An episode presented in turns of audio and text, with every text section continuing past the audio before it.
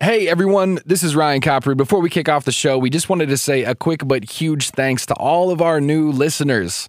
Uh, we've been growing kind of nonstop, and that's really, really cool. So thank you all so much for listening.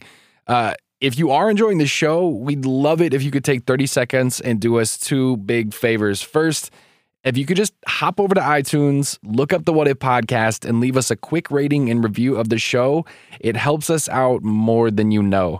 Uh, a ton of really awesome people have already been super kind on there so far. So if you could go do that for us, that would be great. And second, share the show with a friend. Uh, I know me and Spencer know our favorite podcasts are the ones we listen to and hit up our friends and say, Yo, did you listen to the episode about spaghetti? That shit was crazy. So share the show with a friend if you think they'd like it. Hit us up on Twitter at What If Pod.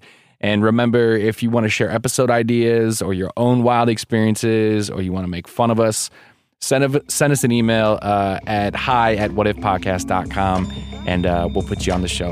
Uh, all right, let's kick things off. Welcome to the What If podcast with your hosts, Spencer Worth Davis and Ryan Copperood. What up? Hi, Spencer. What's happening? What's up with you? Oh, it's just been thinking about aliens all day, and Just another, just another Tuesday. yeah, pretty standard Just shit a, around here. Uh-huh. just a standard day in the life of Spencer and Ryan. Wondering about what if I saw a UFO? We're we got a new question on the What If podcast, as Yep. we do every week. What if you saw a UFO? Mm-hmm. Do you know how long I spent thinking about grammatically whether it should be N UFO as in A N U? It should be, but we're not going to do that don't because do it that. sounds stupid. Homie, don't play that. Yeah. What if you saw a UFO? Have you ever Yes. seen a UFO? No, Never, not even. Did you have you ever even had a moment where you were like, "Is that a could it be a?" And then you were like, "Nah." unfortunately, not. No, I I, I would know. love to. I know. Unfortunately, is hundred percent the word the word I was going to use. We met some people who definitely have on Saturday. All right, guys, you are in for a treat because we had a treat that we are going to share with We you. took a little what if podcast field trip this this l- last oh weekend. my God, Spencer, you're Miss Frizzle. You're Mister Frizzle. Yeah, yeah. The ma- the we took magic a ride school on the, bus. on the Magic Hyundai up to out to the suburbs to attend our uh, our local chapter of MUFON's monthly meeting, Minnesota Oh, MUFON. uh, MUFON is is not a curse word nor a slur, even though it sounds like it could be both. uh, MUFON stands for the Mutual UFO Network, Correct. which I learned this weekend by attending one of their meetings. there, you had never heard of it before. No, never. Which, It's it. They've been around for I don't know how long, but uh, well, judging by the age of the people in the room, they've been around for a Yeah. long time. they've been around for. I, I think they have been around for decades, though. Okay. Um, but yeah, the Mutual UFO Network they maintain a database of, uh, oh yeah, founded 1969. Wow. They maintain a database of UFO sightings on their website. They have, I think, chapters in every state. That's awesome. Like Um, every, they- literally everyone. I'm pretty sure. Yeah, Cool. they have people that will go out and actually investigate sightings. So Yeah. if you see a UFO and you report it to them and they think it's legit or interesting, they will send someone out to investigate. Yeah, this was interesting to me. They had like, um, well, keep going. We'll talk about the organization, and then we'll talk about what actually happened at this meeting. I mean that's uh, that's kind of the The gist of it. yeah, the the crux of their work. Yeah. Um they have a I think a monthly publication. All the local chapters have meetings uh like the one that we attended. Mm-hmm. So yeah, we we went up to uh, for any of you Minnesotans, the New Brighton Community Center every second Saturday. If anyone would like to join us, Yeah, we will. it's we will- five dollars or s- or three dollars if you're broke and barter with the lady sitting at the counter. Spencer sent me like a like a screen grab of the event information, and I was like, looked at the date and the time, and didn't realize that it cost five dollars to go, and I had no cash, and we were in a community center in New Brighton, We which showed up with six dollars Yeah, we between the didn't two have of an us. ATM. and we were like, uh, it was like three dollars for members and five dollars for non-members, and we're definitely not members Not yet. Yet, Yeah, and we just held six ones out in two hands and was like, is this enough money? "Can this? Can this be money?" We can't count. Um, But yeah, it's it's we were the youngest people in the room probably by twenty to thirty years. there was a kid there who obviously came with his Grandparent. uh, grandparents, um, who was like in and out of the room the whole time. And Yeah. obviously was not psyched about there. But yeah, we were definitely the youngest people in there. There by, were like, probably what 20 years. maybe 50, 60 people there. I would say It was a, at the pretty- it was high a bigger point, group there than I was- expected. I agree. Seemed like most of them knew each other from previous months. Well, yeah, that was we the missed the thing. social hour. They don't. They didn't put that on the the website. That's real. they That's very had real. snacks and coffee from one to two, and we didn't know. We also missed the after party. which- yeah, I don't know why you didn't want to go to dude's house where he promised that we would see UFOs afterwards. So what had happened was we watched a, a documentary, which we should we'll, we'll talk a little bit about this documentary too. We should talk about Yeah, it it's after Ste- the meeting. Stephen Greer's unacknowledged um, who also did uh, Disclosure was his first and documentary. Sirius, where they found the little Mm. oh right, tiny. He he runs a disclosure project. yes, Sirius was the other S I R I U S was the other documentary That's they right, did that's maybe two years ago about the little tiny alien body that they found. And anyway, we can get into Stephen Greer la- later. yeah. We'll talk a little bit about that. But they so they have a little meeting. They like introduce all their people, their their field reporters. So, so, like the Yeah. people that actually go out into like Minnesota and Wisconsin to investigate actual cases. They all stand up and wave and go like, "Yep, that's me." Yeah, they argued Uh, about membership dues for a while. Sure did, which Mm-hmm. which definitely makes sense to me. There's probably a lot of fixed incomes in that room, just judging by that age. So if That people would were make like, sense. Yeah. "Wait, what? They're going up by how many dollars?" Or when you joined in the '60s, it was like a nickel a month. it would- it did not cost fifteen dollars a month to get a publication sent to your house when you Mm-hmm. were uh, when you were thirty years old in the seventies.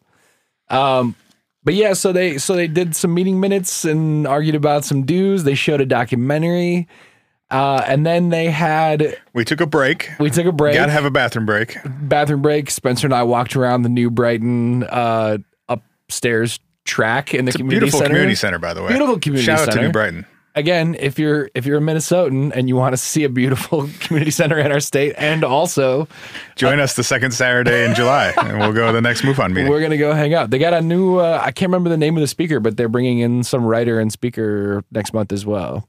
Uh, Erica Lucas, who I haven't had time to look up yet. Okay, cool. I took some pretty thorough notes during the meeting, though. Yeah. Um, But yeah, after that, we got to the real, the real meat of the entire meeting. we met Big Mike, bro. Yeah, yeah, we did We met Big in a, Mike in a very incredible way. I'm fairly certain the bullet point on the meeting minutes at the beginning was Big Mike and his excellent adventures. Which instantly, when I saw the the outline, I was like, "That's gonna be that's what I'm here for." we can skip the documentary. We can skip everything else.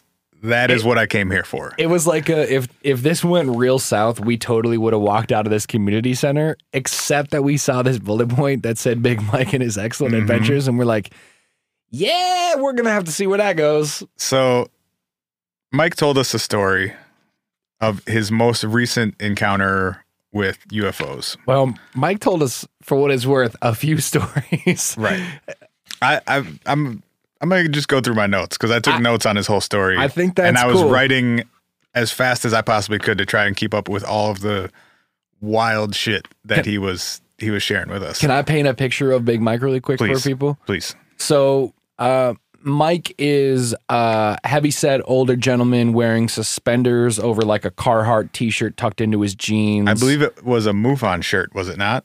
Oh, you're right. It was. It was. A, it was a MUFON polo shirt, and he Because- had his MUFON hat too. Because Mike is actually the lead field investigator for right. Minnesota. That's right. So if you file a UFO sighting with MUFON and you live in Minnesota, Mike's going to be the one coming to check it out. and Mike was like, um, he I think he's originally from Tennessee because he mentioned just getting back from Tennessee. So I don't know if he maybe snowbirds in Tennessee and lives here in the summers or something like yeah, I that. know. he's got a definitely got an accent little, going. little little Tennessee twang to his Mhm. voice. Mm-hmm.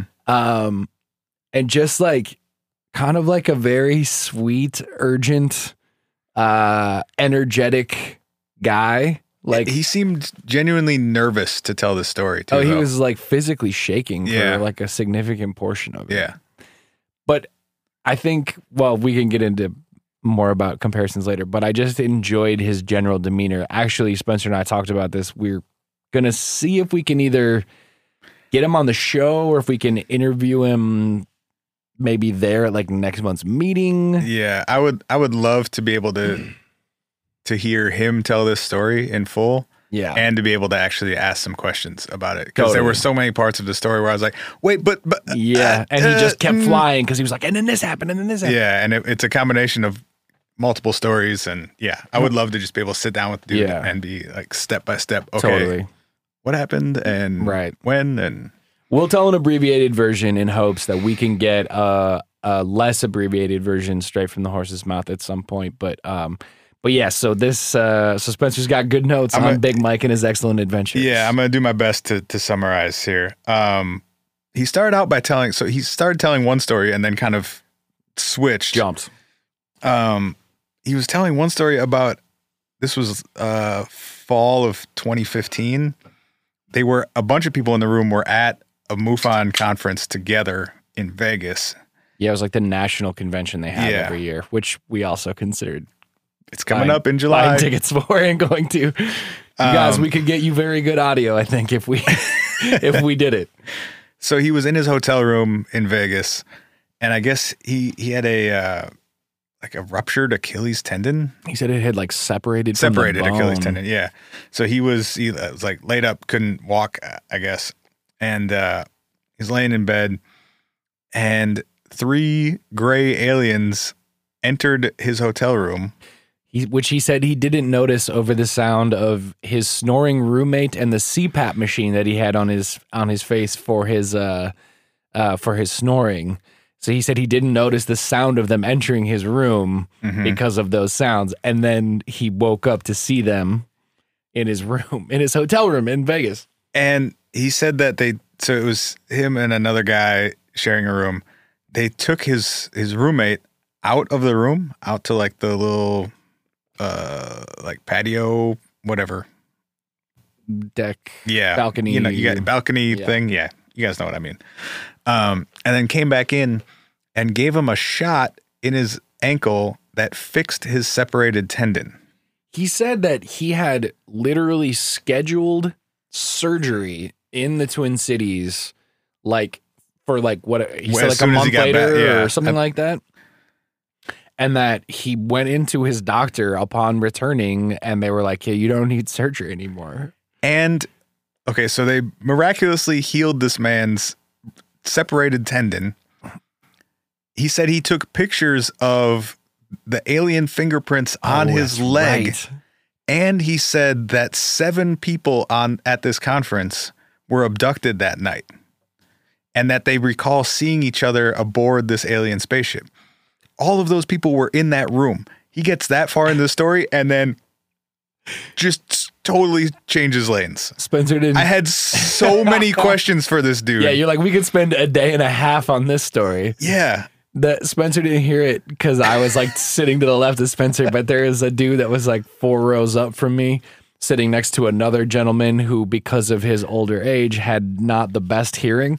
So throughout the course of the meeting and the documentary that we watched, his friend was leaning over occasionally to fill in his other friend on what he was in fact missing throughout the course of the meeting. And as Mike proceeds to say that seven other people were also abducted that evening were in that room, my guy four rows up just leans over to his hard of hearing buddy and just goes, I was there, like in his ear, like hard. I was there. Like, stop. I need to know way more about this. You can't just say I was there when the dude says we were abducted by aliens. Get that man a mic. Like, Right? can we all have microphones in this room? and so and, that- and also how have you not told your friend this until right now how long have you guys known each other this was three almost three years ago how great would it have been if his friend had just stood up and gone, What in the fuck? and, that- Dave, what in the fuck are you talking about? and that's the other thing his friend is just like oh yeah okay cool but shut up though i'm listening to mike Okay, okay, we'll talk about that over beers. I gotta hear Big Mike right now. so he says that seven people in this in the room that we were in like 15% of the current people in that room were abducted together Oh my god, it's so and then just cool. moves on to a totally different story So awesome. Uh, and the totally different story he told was about a year later. So he said November 10th of 2016. He's out uh, in Wisconsin and he's bow hunting. He said he owns like a piece of land with a trailer on it out there, but he lives in Minnesota. Yeah. So he was uh, he was hunting, and at about five o'clock, decided to head back to his trailer, and he sees this glowing white object uh, come down from the sky, and he he guessed it was about uh, a half a mile to three quarters of a mile away, and about five hundred feet up, and it stopped over a house um, about a half mile away. And at first, he thought it was a helicopter, like a DNR helicopter. And then, as it started moving towards him, he realized that it wasn't. That, but he wasn't sure what it was. He just saw this like bright glowing light, Right. and he decides, for whatever reason, to flash his flashlight on and off at it. So he's got a flashlight with him. It's starting to get dark out. He points the flashlight up at this thing and like clicks it on and off three times. Which, like, good on you, Mike, because I don't know that if I was seeing the first UFO I'd ever seen in my life, if I had to have the gall to be like, hey, man, come on over. Well, he also said that he has been encountering UFOs and aliens since he was a kid. That's true. He did. That's so it wasn't his first one. and he works for MUFON. So maybe he, I mean, he obviously knows some things that we don't. Real maybe talk. that's a specific strategy. I don't know. Real talk. Uh, but it, it apparently worked because he said there was a like this curved front edge of this object that lit up with 12 white lights around the edge. And then above it, there was one sort of reddish orangish light. And then like a cockpit yellow light or something like that. yeah, he, called said it. looked like a like a cockpit or a control room above it. So as this thing is getting closer to him, he's starting to be able to make out more details of it. bro. He, I remember he ca- for a second there, he was like, it's like a frowny face, Yeah. and I was like, you're the sweetest man. I So wanna yeah, it hang was out like with these, you, this, Big Mike. this curved edge of, of lights that he said made sort of like a, a he frown. called it a frowny face. It was so cute. And he was saying as he moved his flashlight from side to side or up or down, the UFO would mimic the motion that he was making right. with his flashlight. And he said he did this for 45 minutes. of Which Oh, just moving his flashlight back and forth and the UFO moving back and forth with it. he says later, which I'm sure you'll get to, and maybe we're skipping ahead, but like he said at one point that he had 30 seconds of video. Well, oh, hold on, yeah, Okay, that's okay. that's later Okay. in the story Okay. because he said this story happened over the course of eight days. Yeah, it was like a whole week long of Yeah, and I was I, Hanging I out with may have missed some UFOs. stuff too in my notes, but I was trying to keep up with him. Um, and he was on the phone with another guy who was also at this meeting. So he sees this thing, he calls his buddy, and then is like messing around with it with the flashlight. right. And uh, he said then a second UFO appeared that looked the same. Mm-hmm. And he turned and did the same thing with his flashlight, clicked it on and off three times, And it responded the same way. and it started responding the same way. And he said, "I started playing with it, just trying to see like what they, what it or they That's or so whatever sweet. would do." And he said, "Yeah, he took so the the guy he was talking to on the phone had to like get on a flight or something." And he said, "So then he took 30 seconds of video."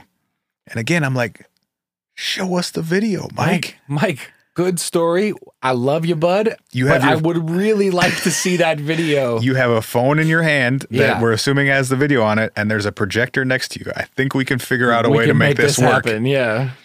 Um, and he said he interacted with them for two hours with these two UFOs, So wild. and then he decided just to come inside and get something to eat. Which He's been interacting with these things for two hours. They're still out there, and he's like, "Yeah, I'm over it. I'm hungry." I'm hungry. which is it sounds super weird but also is not totally out of character relative to other UFO stories and encounters that I've heard. People will just like go home or get back in their car Yeah. or just walk away from whatever happened without being able to explain it and then looking back at it later being like that was really weird and not something I would ever normally do. Yeah, one of the stories I I uh, I saw when I was researching this episode, um, a guy has like like a kind of a almost a fuzzy-ish memory of like why Mm-hmm. he was doing what he was doing, when he was Mhm. doing what he was doing, uh, like like said he took photos he doesn't remember taking and said he like called his night when he was like, wait, what the fuck? Like that was crazy. That was happening to me at that time. But it just, it made sense to him to be like, all right, I'm done with this now. Yeah. Well, and a lot of people will say, you know, I just felt compelled to go outside and look in this certain direction. Yeah, yeah. or I just knew that I had to go do whatever. And they don't have Right. an explanation for it. It might be out of character, but they just, for whatever reason, were compelled to do it. For sure. So he goes back inside and then later kind of thinks back on like, oh, that was really weird that that happened. And then I just kind of ignored it. Maybe I should go back out there and see what's going on. Yeah. And he said it was, Check on the UFOs quick. yeah, he said it was now about 11 o'clock. So we're, this whole thing is unfolding over almost six hours. God damn. Yeah, he goes back outside, and he said there's now a third UFO That's with right. different I colored forgot lights. about that. Mm. And he said he got the sense. So there were there were two. the- There were now three UFOs outside. Two of them are still near his trailer, and he said the third one was further down the road. Right. And he got the the idea somehow that the two initial UFOs he saw were trying to distract him from the third one. Yeah, that's right. He said they were like moving around a lot and flashing lights, and he got the sense somehow that it was to distract from whatever this third UFO was doing. Um, and he decided to f- instead start flashing his flashlight at this third one now. Yeah, yeah. And then the third one started coming towards him, and he said that at that point, for whatever reason, he started getting really freaked out. I guess I guess it'd be one thing if you were felt like you were doing like a little bit of a dance, like I go here, you go there, I go here, you go there. But then if you're like I go here, they're like I'm coming towards you. You're like oh wait, oh god, it's different now. It's very different. I bum rush your trailer. um, and at that point, he went inside, locked the door, and he said he just started praying and went to bed. And he doesn't remember any- Yeah. anything else happening that night. Per Saint Michael, y'all. Yeah. Um, the next night, he's out during the day and sees another UFO, and it starts following him as he's driving in his truck. And um, he drove home and like parked his parked his truck, went inside, talked to his wife for a minute, and looked out the window and saw this thing outside of his house Right. and said to his wife, Hey, come look at this thing. And he said it changed its configure. Actually, he said it changed, he changed his configuration, meaning the UFO he was referring to as he, Yeah, yeah. so that he looked like a star, which makes me think like, were you just seeing a star? Right. But he also said that this was during the day. Right. Um, and he said his wife, quote, for some reason she wanted to see a star when she looked at it, Mm-hmm. Yeah, he did phrase it kind of interestingly. as if I, I got the sense that he was. Um, we can get into this more later, but people will often talk about like screen memories. So they'll see something that is like presented as something else. Hmm. So a lot of people, when they will, will later recall, like, "Oh yeah, I saw an alien," but for some reason I thought it was an owl, Hmm. and then when I got closer, I realized it was not. It's or like when it's, you it's have like a dream and you're like, you were Exactly. there, Spencer. I mean, you were a red solo cup, but it was definitely you. Right, Like your right. brain thinks it's something, or your Yeah. brain can intuit that it's something, but it physically doesn't appear to be that thing. And so that's kind of what I felt like he was getting at is that she saw it differently than he did, Yeah.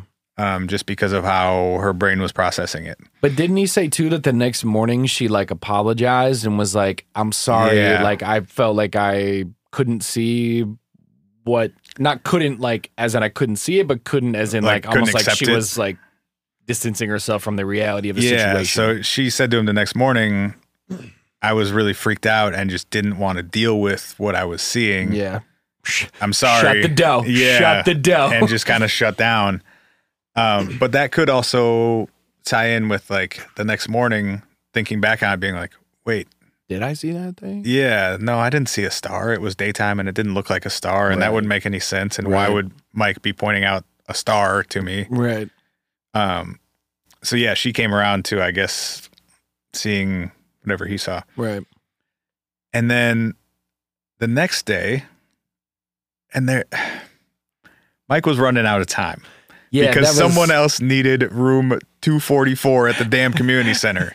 We cut Mike's story off early, right when he was getting to by far the juiciest part of his story. 10 to 5. 10 to 5. Gotta go. Yeah, so at 450 they cut Mike's mic. For what before Spencer says this, part of the reason that he is upset that we did not go to the after party is because the after party was drinking Coors Light on Big Mike's deck. Where he guaranteed We- that we would see a UFO because he sees them quote almost every He night. did say almost every night. That's true. We should have gone. This man All right. offered us free beer and free UFOs, and for some reason you didn't want to Oh, go. I would have brought beer. I would have brought all the beer. All right, Okay. we'll go next month.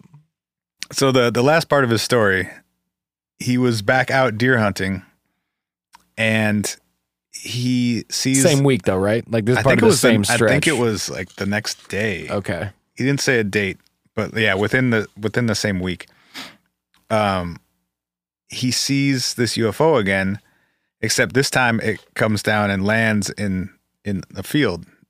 He said like hundred yards away or something Mhm. like that. Like like on the other side of the trees, but far like close but far enough away he saw it come below the tree line. Yeah, and he got down out of his out of his deer stand and he sees four approximately three foot tall gray aliens walking across the field towards him, and a fourth four foot tall gray alien that he described as the other one's mentor.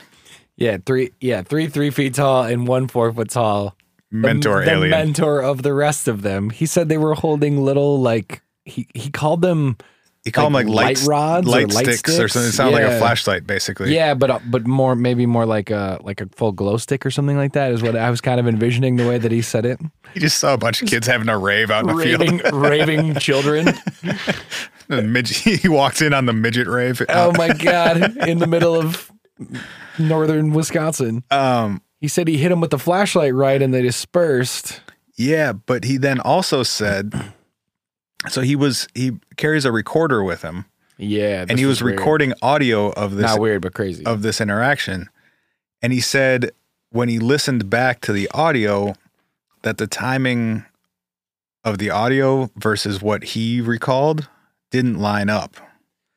yeah, And I think he was implying that there was more time elapsed on the audio recording than what he remembers.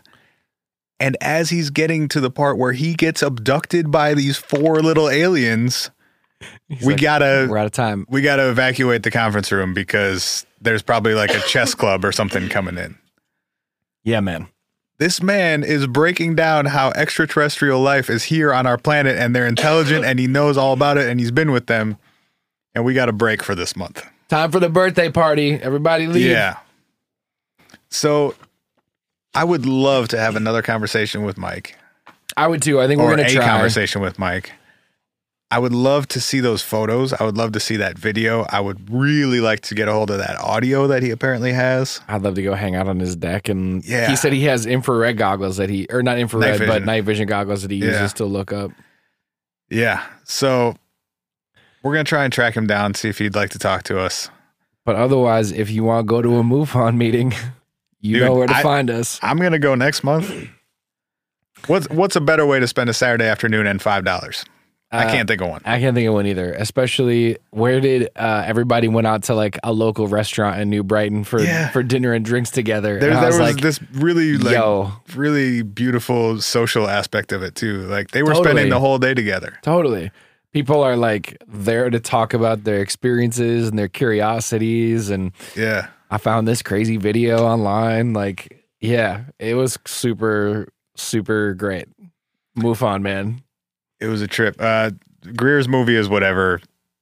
Yeah, I wouldn't worry about it. Stephen Greer does a really he's collected so much great information and then just does a horrible job of presenting it and makes the entire thing about himself. yeah. And it's really hard to like he claims to have all this information and then all all that's presented in the in the movie is a few people with lot of interviews dubious with backgrounds him. just saying like, "No, I know this," without any proof or any Yeah. N- and- evidence. and much more so in like the second and third acts of the movie. Like the first act of the movie is the stuff that I actually like, which is like military pilots being like, "Yeah, this one time on radar, this happened, and it was really crazy, and everybody told us to not talk about it." Even those stories, though, a lot of them are second and third hand. He only had maybe one or two people in the whole movie that had firsthand experiences they were willing to talk about. Fair, but the but I think more so the second and third acts are like them drawing these ridiculous conclusions. it got and totally then out of hand towards the totally end. Totally out Yeah. of hand. Like Yeah. the first act, I was like, all right, I'll give this dude a chance for another forty five minutes, and like fifteen minutes into that forty five minutes, I was like, fuck this.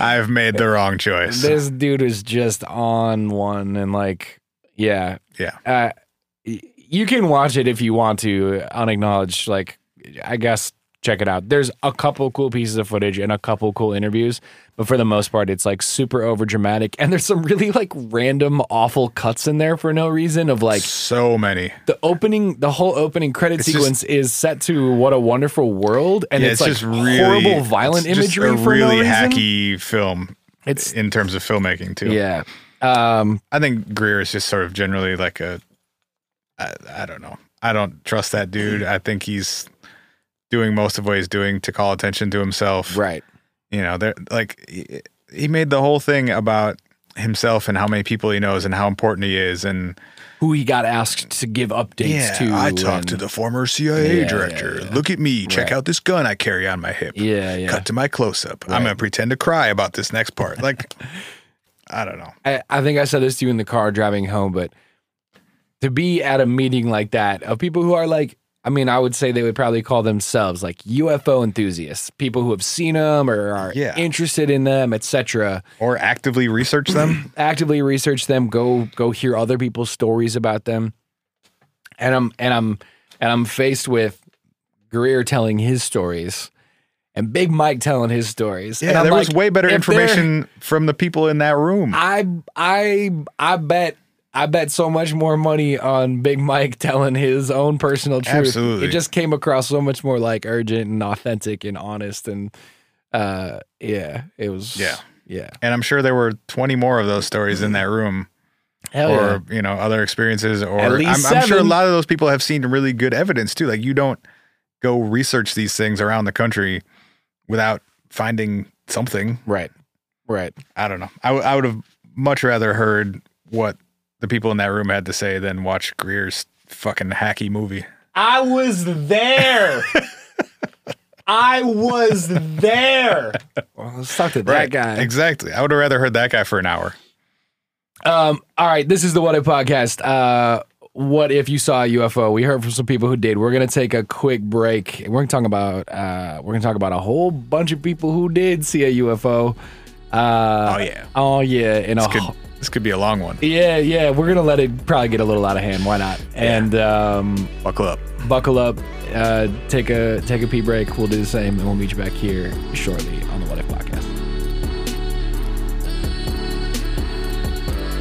We want to hear from you. Send us a message, email hi, that's hi, at whatifpodcast.com.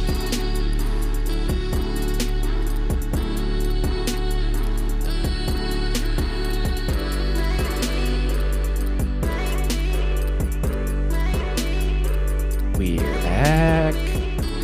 We got visitors. No, we don't. It's just the two of us. I lied. I, God, it'd be so much creepier if we did have visitors. We might. Who knows? Um, Spencer, when people say, "Do you believe in UFOs?" yeah. do you do you do you make a little chuckle? You're like, "Yes, I believe in UFOs because Well, they're not." I don't know what anyone means when they ask that question. I think usually people mean, do you think that aliens are here on Earth flying around in spaceships? Right. Beca- Because because by definition, a UFO, I feel like we still make this confusion in society all the time. Like a UFO is an unidentified flying object. It means that Right. based on the information we have at the time and the place, we don't actually know what that thing in the sky is or was. And Which that can obviously be, happens all the time. for sure. And sometimes it's a lot more conspicuous and confusing than others. Um, but yes, I believe in UFOs because there are unidentified things in the sky regularly. Do I believe that they're from outer space and extraterrestrial origin? I don't know. Okay. This might be helpful. Let's do it. J. Allen Hynek um, was a UFO researcher and astronomer. Um, and in 1972, wrote a book called The UFO Experience A Scientific Inquiry. And he's responsible for the, um, well, it's called the Hynek scale, but they're types of close encounters. So, for instance, Close Encounters of the Third Kind, the movie, is based on this scale. Have you seen it? Yeah. I haven't. Are you serious? oh shit, that is a phenomenal movie. I have not seen it. It's a great, great movie. Okay, um, so there are three to four to seven degrees of UFO or alien encounter. It's levels to this shit. C. Um, the first is visual sightings of an unidentified flying object, seemingly less than 500 feet away. Oh, so proximity's involved. Okay. Mhm. Um, people have so he he put out three types. People have extended the scale in both directions. So people have below that for what he called the first level have also added uh, lights in the sky, so just unidentified lights and um, unidentified uh, radar objects Oh, would sure. be below that scale, sure. Like things you can't physically see, but that tools are telling you are present. or that you can see but you can't see any sort of definition of it. Right. um, you see a light in the sky, you don't know what it is. Right. That Or if doesn't it's that doesn't attached to mean that something, it's or- not a normal terrestrial object, but right now you don't know. Sure. So that's the first kind, unidentified flying object that appears to be less than 500 feet away. Uh, the second is a UFO event in which a physical effect is alleged to have happened. So this could be something like interfering with uh, an electrical device. So you hear the reports of my car stopped working Cameras dying. or my camera died, or on the extreme end, it turned off this nuclear bomb that we were, or missile that we were going to launch. That was a weird one. There, there are a lot of those. Really? hmm Um, it also would apply to psych, uh, sorry, physiological effects such as paralysis, um, or just leaving any sort of physical trace, like an impression in the ground Okay. um, scorched vegetation, uh, some sort of chemical trace. Mike's fingerprints on his leg. Yes, but Oh, he got touched though. Right. Oh, So- shit. the third type of close encounter, a close encounter of the third kind, is a UFO counter in which an animated creature is present. Yo. So that's that includes humanoids, robots, or humans who appear to be occupants or pilots of a UFO. Oh snap. Okay. So that would be seeing an animated thing Yeah. a living thing in addition to the UFO. yeah. So he had those three types. Um, you often hear about the fourth kind, which refers specifically to abduction. So Mike actually had a close encounter of the fourth kind because he was taken somewhere else by the occupants of the UFO. Mike's got a full house. Yeah. One of each. Um, so those are like the the four most common ones. People have added fifth, sixth, and seventh, which involves direct communication between aliens, Oh sure. um, which was uh, actually named by Stephen Greer, um, which can in- involve uh, any sort of communication, so speaking, telepathic, whatever. Um, sixth kind would be death of a human or animal associated with a UFO sighting. Oh. Um, but it says, although some might consider this as a more extreme example of a second kind encounter. So, for instance, if you see a UFO and then you go out in the field and there's a mutilated cow out there, That would be like is that a physical trace of that UFO Sure. or is it it killed something? And then, seventh, and we're not going to get into this today, I don't think, unless you want to, because this is really, really out there X Files shit, is the creation of a human alien hybrid, either by sexual reproduction or artificial means. Yeah, I mean we can like feel like we have plenty in one through six. Uh, could be a distant part two option. Yeah. Okay. So I think we're going to hit some version of all of those first four. So anywhere from seeing something in the sky to being taken aboard that thing in the sky by a living creature of some kind. Oh, damn. Uh huh. Um, the more like modern UFO era kind of started in the 40s. But I was trying to trace back the earliest documented what could be considered UFO sightings Yeah. and got all the way back to like BC era. Well, I remember, I remember for, uh, for a period of time there, there was people who were trying to draw comparisons in some like, um, like romantic art from Mm-hmm. like w- a long time ago, and also like uh, some of the biblical stories even that have things about like fiery chariots from the sky Yeah. and sort of It- taking some of that language. And, It gets really tricky though because those things have all been translated multiple times. right. What a, a chariot in the sky, A what what was that originally translated from? B is that meant literally because religious texts are not necessarily literal. No, and for in sure. fact they're often intentionally not literal. Right. Uh, I don't know. I mean, it, it's No, really for sure. that, that stuff is just purely speculation, and a lot of the really early stuff is because any re- record we have, we don't know the cultural context. We're we don't hundred percent know the language. Right. Um, but yeah, there there's written records going as far back as 1400 BC in Hmm. Egypt of fiery discs that were encountered floating over the skies Damn. um, and then really all through uh, 8th century 9th century and then obviously it picks up in the 18 and 1900s because we just have a better record of that stuff Sure.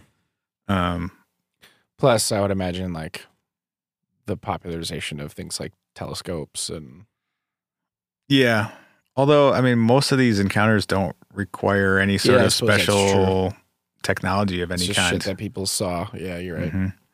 um, but the whole like ufo flying saucer thing really started in the 40s um, with the Kenneth Arnold sighting in 1947. What year was Roswell again? Roswell was also 47. Okay. So the Kenneth Arnold sighting was a couple months prior to Roswell, Oh, interesting. or maybe maybe a month prior.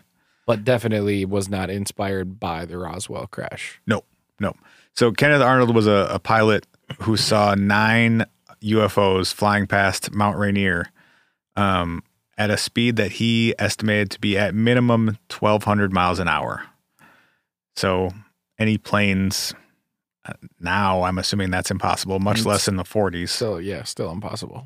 um, and it actually so he he reported this and it actually got picked up in the press and got picked up by national press and this is the story that coined the term flying saucer Ah, so prior to this news report in 47 that term had not been used to refer to UFOs or any weird shit in the skies I didn't know because that's how he described them to the reporter that wrote the initial story was that they looked like flying saucers Oh, um, so that kind of popularized it in American culture.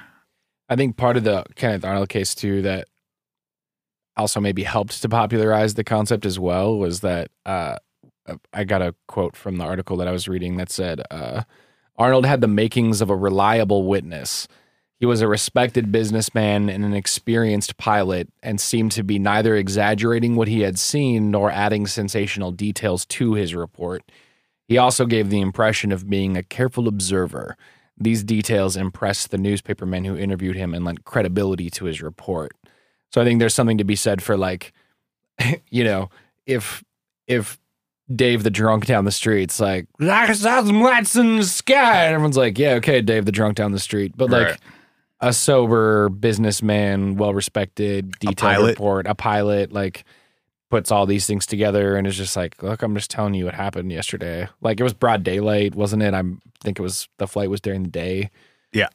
Yeah. Um, there was like a part. Part of me just wonders if there was enough things that came together to make him like a very reliable version of like, you know what? Maybe this is uh more normal or common than we More, yeah. more believable. Yeah. Um, it was also corroborated by some other people on the ground who claimed to have seen the same or similar Oh. objects at the same time. I didn't know that. That's pretty cool. Yeah. Although that's hard to know for sure, too, if that's, you know, was that reported independently or prior to this becoming a, a big news story, or were other people like, yeah, I seen them. They were Oh, up there. Right, and- right. I see what you're saying. I don't know. Um, so that was kind of the first big pop culture reference Yeah. to UFOs and flying saucers. Um, although there was also, I mean, throughout World War II, there were what were called the Foo Fighters. There were many reports of pilots during the war um, seeing planes, well, not planes, flying objects that they couldn't identify Mm. um, and things that would you know either be moving way too fast or erratically or would appear and disappear without explanation Damn. Um, so yeah if you want to search i guess if you just search foo fighters you'd probably get mostly the band but Foo Fighters not the band. yes Actually, if you search foo fighters ufo or foo fighters world war ii you'd probably get what you're looking for I'm gonna see what Foo Fighters not the band actually turns up. Um, and then there was also the 1942, what's called the Battle of Los Angeles. We're just making all the references to 90s rock bands Whoa. right now. Rage Against the Machine called their their album Battle of Los Angeles. Uh huh. Um, this is February of 42 over LA. There was an unidentified object that uh, was then attacked by anti aircraft artillery. Oh, good. Uh-huh. And uh basically there was an, a UFO and the army tried to shoot it down and spent a lot of rounds and artillery doing so. Uh a total blackout of LA was ordered What? and they started firing machine guns and anti-aircraft shells into the air. Over 1400 shells were fired. Is this a real thing? This really happened? You've never heard about this? what? Yeah, Google Battle of Los Angeles, dude. It's fucking crazy. Several buildings and vehicles were damaged, and five people died. Because they were trying to blow a UFO out of the sky. Yeah. What year was this? 42. Did we think we were like getting attacked or something like that? Yeah. Damn, 'Cause it- son. This would have been right after the end of the war, right? uh, February of 40. Oh, I mean, sorry, right after the start of the war. yeah. So, I mean, Pearl Harbor had happened just before it. You're on the West Coast. Right. I, I'm sure they thought it was war related, but they were not able to shoot it down, and no one knows. If you if, if you find the photo, there's a really crazy photo too. Really? Yeah. What? Of, of, the this object, with a bunch of like searchlights on it, and they were trying to shoot this bitch down. I feel like for some reason some of those older uh like the older reports to me are for some reason more credible because flight was like a rarer thing. Like there Mhm. weren't a shitload of helicopters around. There weren't any drones like Right. There shouldn't have know- been as much up there to begin with. yeah, just gen- you know, I I mean, again, I know those things existed. Yeah, Mm. there were flares and stuff like that too, but just generally the volume of them seems to be like it would just there just wouldn't be much shit in the sky in general. So We still got to do the uh, the 1890s airship thing sometime. yeah, we'll 'cause talk that- about airships more later. I think. That uh, very much fits with that. Damn, is this a real photo? Yes. All right, we should put this on the website. Okay, yeah, just Google Battle of Los Angeles, and there's like a History Channel photo of. No, this can't be real. Is this for real? Yes, dude. Whoa, this is on history.com, a Los Angeles Times photo of searchlights and the skies during the air raid. Mm-hmm. There are like legit t- two, four, six, eight, not like 10 plus searchlights on what very much so looks like a fucking flying saucer. And that they spent 1,400 rounds on and didn't do shit to it and killed five civilians instead. wow, this is fucking wild. Go. So give that a Google. Um, 1947 was Roswell. I'm not going to really spend time on that. If you don't know about Roswell, there are other people who can give you a way better description of it than I'll be able to. And then what really kicked off the whole abduction wave was in 1961, Betty and Barney Hill. You familiar with that one? No. Really? Damn, dude.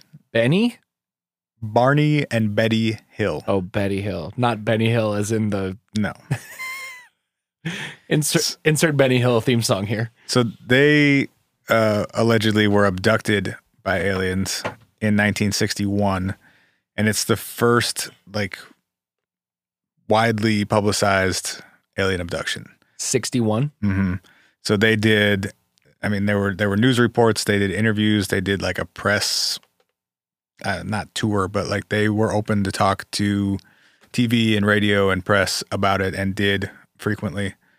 Um, so they, yeah, they were driving home and saw this weird light come up and over them, and they pulled off to the side of the road because they felt like it was following them and didn't know what it was. Where is this? This was in uh, New uh, no New Hampshire New Hampshire. and they were yeah they were on like this rural highway and they pull over and they're both kind of scared because they don't know what's going on this thing seems to be following them but they don't know what it is and barney opens up the trunk to get his gun out because Don't make me pop the trunk. barney goes to pop the trunk uh-huh.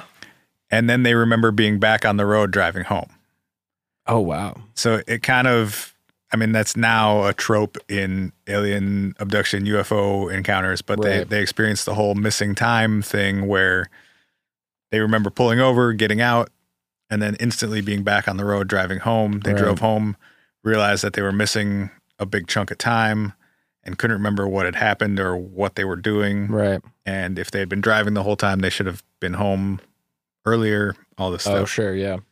um, and then later started recalling more of the story. Said they were taken aboard spaceship, um, that they were subjected to weird medical experiments, um, a lot of it being sexual and reproductive in nature.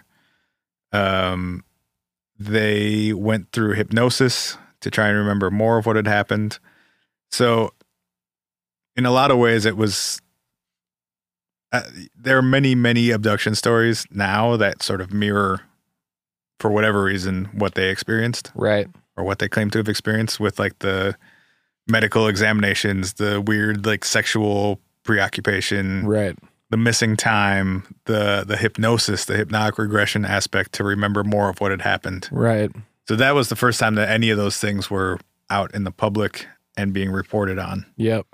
Um, Betty also claims that they showed her a star map of where they were from Star maps. Get your star maps. and uh, that they pointed to, and she was able to recreate a, a drawing of what they had shown her. Oh. And um, an astronomer identified the star that they had pointed to as Zeta Reticuli. So that's that also popularized that being like sort of a sci-fi trope that that's where aliens are from, and it's a somewhat near to us star. That's good that she identified as someone near to us star. Would have been Right. weirder. Well, I guess it wouldn't have been weird. And like, I mean, that information was available, but probably not super easy to track down in 1961. I don't know. no internet. Yeah, I mean, you could probably go to the library and find a find a star map in a book somewhere. I don't know. Explain it to me. Well, I I can't. Unidentified. Um, yeah, and they they stuck to their story forever, and That was uh, never uh 20 years later. Yeah, we thought it'd be fun to nope. prank the world. No, and they had they had kind of a bad time of it too. And they're actually I'm not going to play them because they're kind of disturbing. But there there is audio of them going through hypnotic regression. And like talking about what happened. Yeah, but and like screaming and crying and being terrified and like it was a a very negative experience for them. Ugh. Yikes. I do find that um it seems like from the stories that I did research, the older ones seem to be like less cool. Like both from the outcome after the fact as well as like the actual experiences themselves that people have. They're like seem to be Less generally cool meaning like like generally a more negative experience. Okay. Whereas like not until later, I feel like in the '90s and stuff, was it like, yeah, we like hung out with well like the aliens and it was like cool.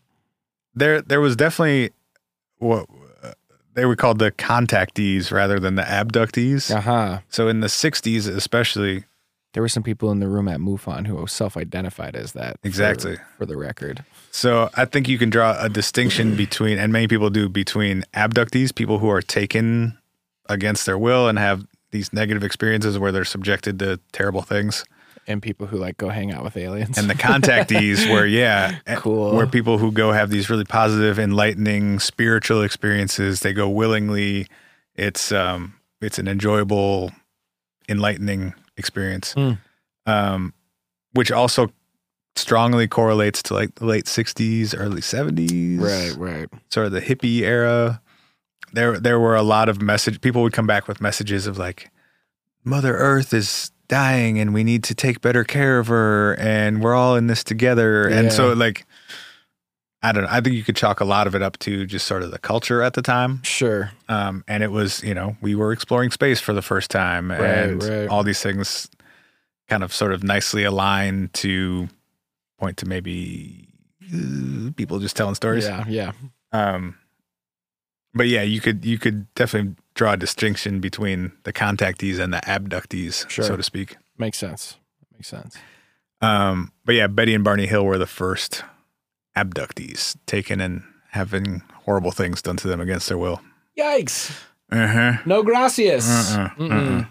That's see, a dude like Big Mike who had a history with MUFON, he was he was playing flashlight games until that one started coming towards him and he was like, ah, Well, ah, ah, ah, And, ah, ah, but, but we don't know what his experience was either. That's that's the That's true. that's the worst part. true. We don't know if he had a good experience or not with the aliens. well, based on the fact that he ran inside and slammed the door and started praying. but I- that was before he even saw them. That wa- he just was scared because of the one the one ship. That's true. But still, if if if I'd had a good experience, I'd be like, you guys, come hang out with me. I okay. So just getting to our actual question for a second. Yeah, yeah. If you saw a UFO, Oh man. do you okay, say let's let's first say we'll go through the different the different scales. Say you saw a craft in the sky that you couldn't identify or explain, either because it, it wasn't the shape of you know, a plane or a drone or a helicopter, or because it moved in a in a way that they shouldn't be able to or whatever. Yeah, you were yeah. you were like, that's not Something's a weird. thing that I can identify. Sure. What do you do? I mean, I think my I think my initial inclination would 100% be to follow it or try to track it, like try to not lose sight of it. Okay. And Just for as long as possible. yeah, like Just to Like- gather information. probably probably to a pretty ridiculous scale. Like I, I'd probably I'd be like, well, now this is my day, like Yeah. for hours if need be, if not more. Because I Yeah. would be like, it's I mean, it's like seeing a unicorn. You know, you're like, I don't know how long this is gonna last, or if it'll ever happen again, or what the fuck I'm actually seeing. So I'm gonna indulge in it as far as As, as far as as far as is this takes me. necessary. Yeah. And then the other thing I would do is I would document. I think I think those would be my initial two Just inclinations. Photo, video, photo, whatever. video, anything I could do to like get a better, you know, because like one of the things, Other witnesses, if possible.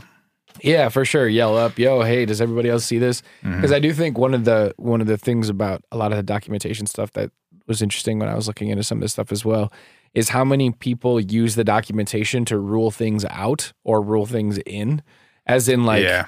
like there are a lot of experts who will go no that looks exactly like uh, x y or z blimp from you know from a mile and a half away and yeah it does look kind of weird because it's moving slow and depending on it moving closer towards you or vertically or whatever it can make weird motions that don't look like airplanes Mhm. and yes, there are blinking lights because blimps are how supposed to have blinking lights. But from far away, they can look really weird and not like blimps. But like based on some sort of documentation, you can rule things in and out.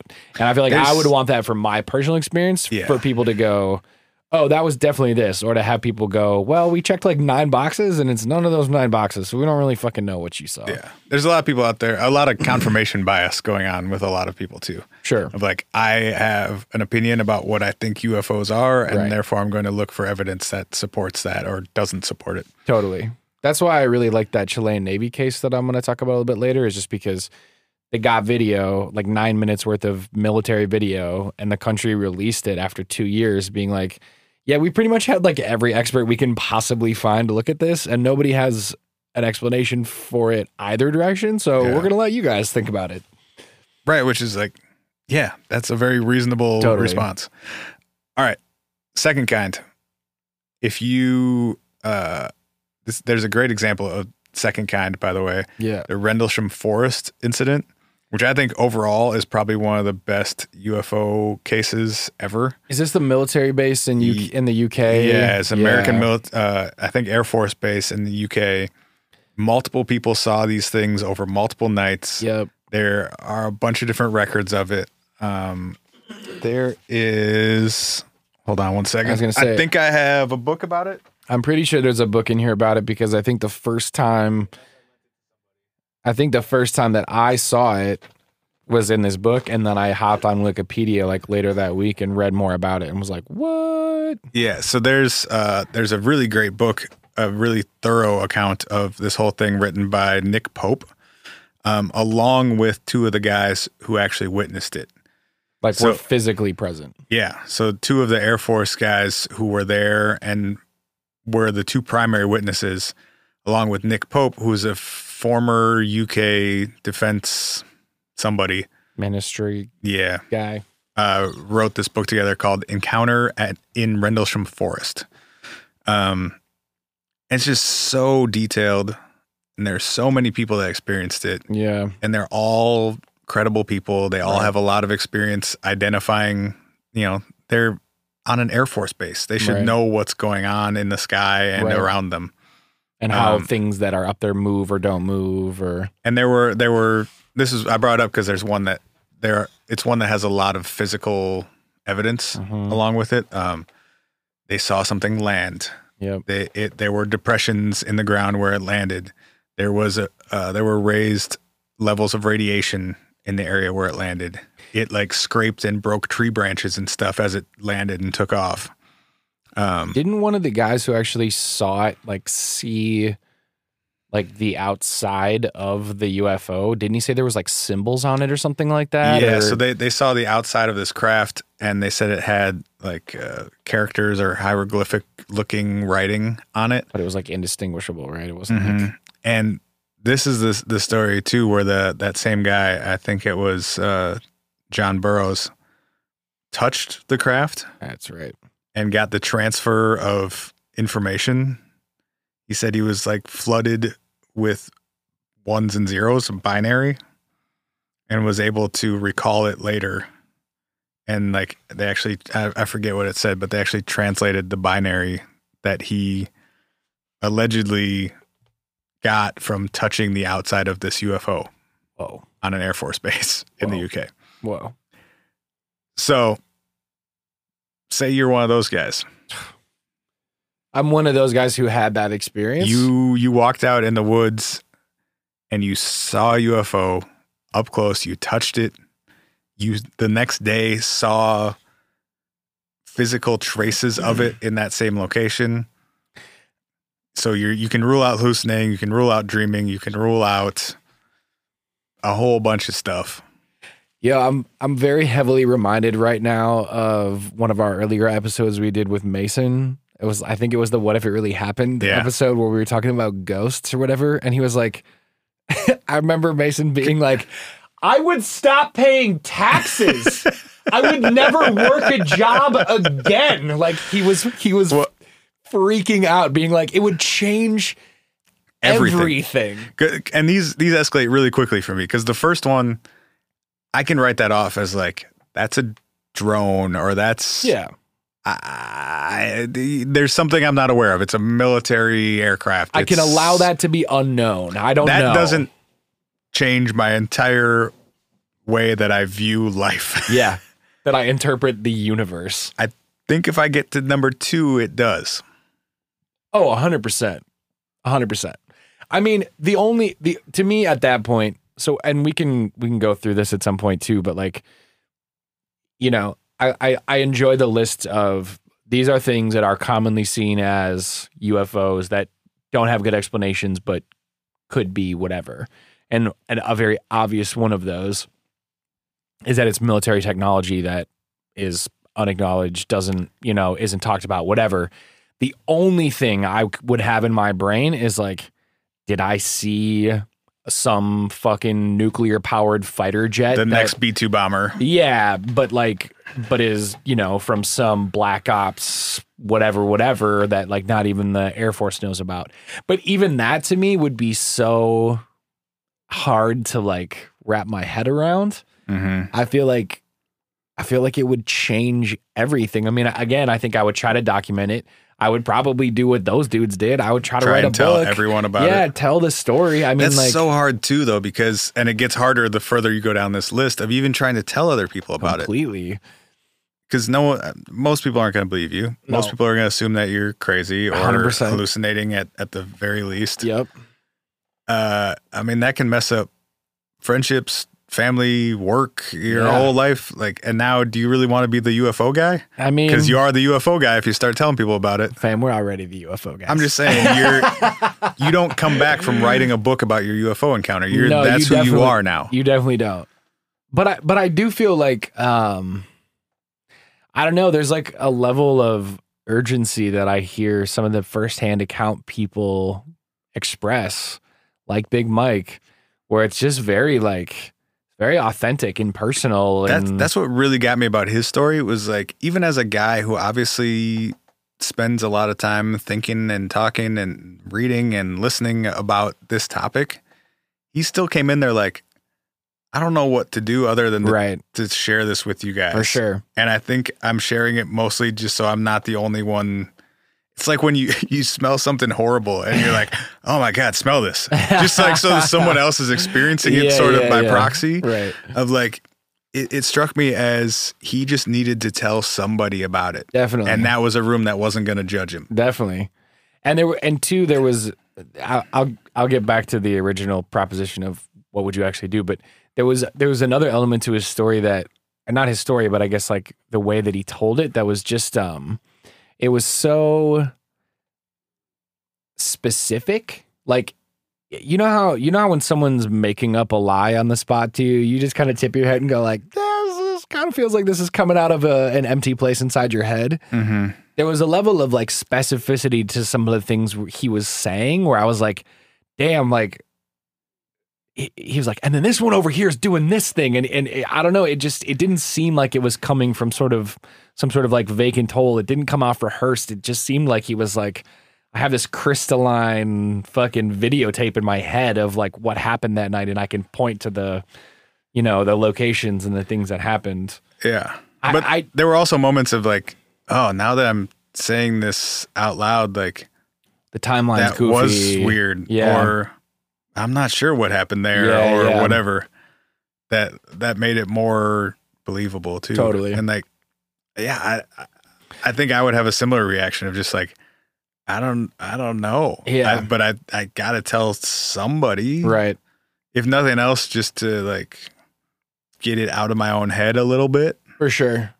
I yeah, you, I think you got to get it out of your own head. But I also just like I totally agree with you. I don't think anybody wants to be the dude who's like, who's like the UFO evangelist who's like going Right. going to all their family Well- and friends and being like, i don't know i mean for aliens are real. Like no, I don't know. for some reason and uh, probably a variety of reasons everybody in that room has kind of made that choice you're going to you're a member of a ufo group Yeah, but I guess you go to monthly meetings I mean, but like you and I went in a way of like this is like fascinating and curious and interesting and i guess i'm saying the people that like dedicate their time to going out and researching and yeah, that's- organizing these yeah. groups and being like founding members of chapters they're pot and- committed. yeah Yeah, yeah. yeah Yeah, I don't know, man. and I then uh, try that- to make some money off it. That's what the fuck I would do. That's what the fuck I would do. But then you you can't do that because then you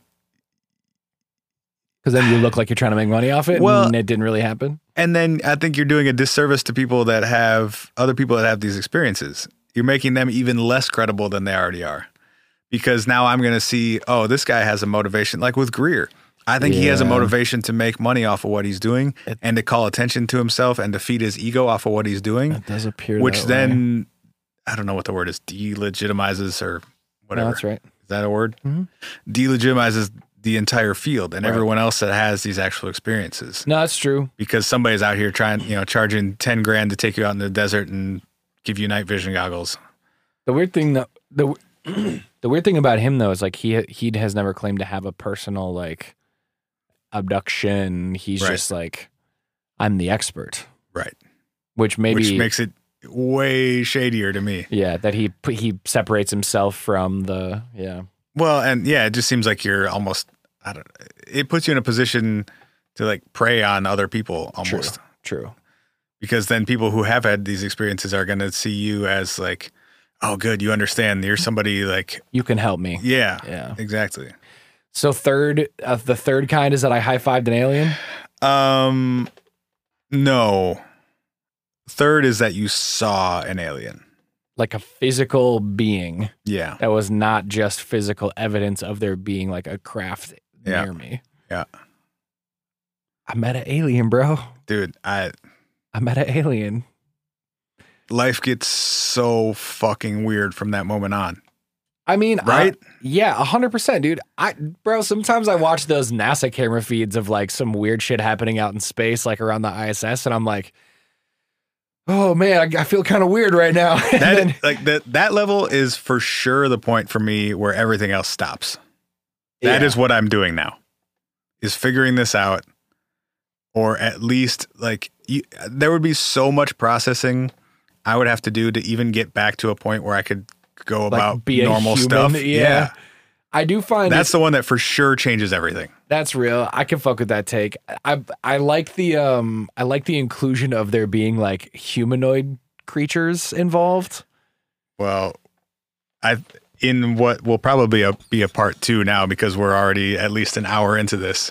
Yeah, and I Um, have and I have a story to tell, and you have some other ones too. We might Yeah. have to part two it. I, I would like to tell you in part two about the beautiful blonde haired space tutors. Oh, buddy. or what some people call the Nordics, because there there are uh, very human looking alien reports too. Oh, So I, buddy. I would guess that's to cover all that shit. um word. Should we go through the rest of the kinds? Well, there's really just fourth left, Oh, which yeah, is what being is the abducted, fourth? which I think is, I mean it it's the same as three, like plus PTSD, and now I need a therapist. I think I would need a therapist after three for sure. I would doubly need one after four. yeah, but like I mean if you're like if you're poking around in my nose or my butt or stuff, or I, Oof. I've seen the inside of a Oof. spaceship. oof. I I'm gonna need a lot of help Ooh. working through that one, and I'm probably gonna fail anyway. Oopa dupa. That is not. that is not. uh Man, I don't even. I, I think that one like ninety percent of the time would push you off the deep end. you said you wanted to go though, Yeah, but you could never come back. no, probably not. You'd have to be like, "Oh, this is my life now. You gotta Yeah. start. You gotta start a new Guardians of the Galaxy. oh my God, you are. You would be. You'd be. You'd be like the the fucking Star Lord. Sure, You don't watch those. I'm not movies? Uh-uh. that familiar. No, Uh-oh. sorry. All right. Well, there's two movies I've seen that you haven't. Then both of the Guardians movies. Well, you need to watch the Close Encounters. So I whatever. do. I do. All right. So I think what we'll do for this week is we'll break. Sp- I'll I'll make Spencer watch the Guardians movies. Spencer will make me watch Close Encounters, Hell yeah. and we'll come back. We'll finish up a part two. We have um we have a bunch of hella interesting stories. So I want to talk about praying mantis aliens, whoa, 15 foot tall praying mantis aliens, whoa.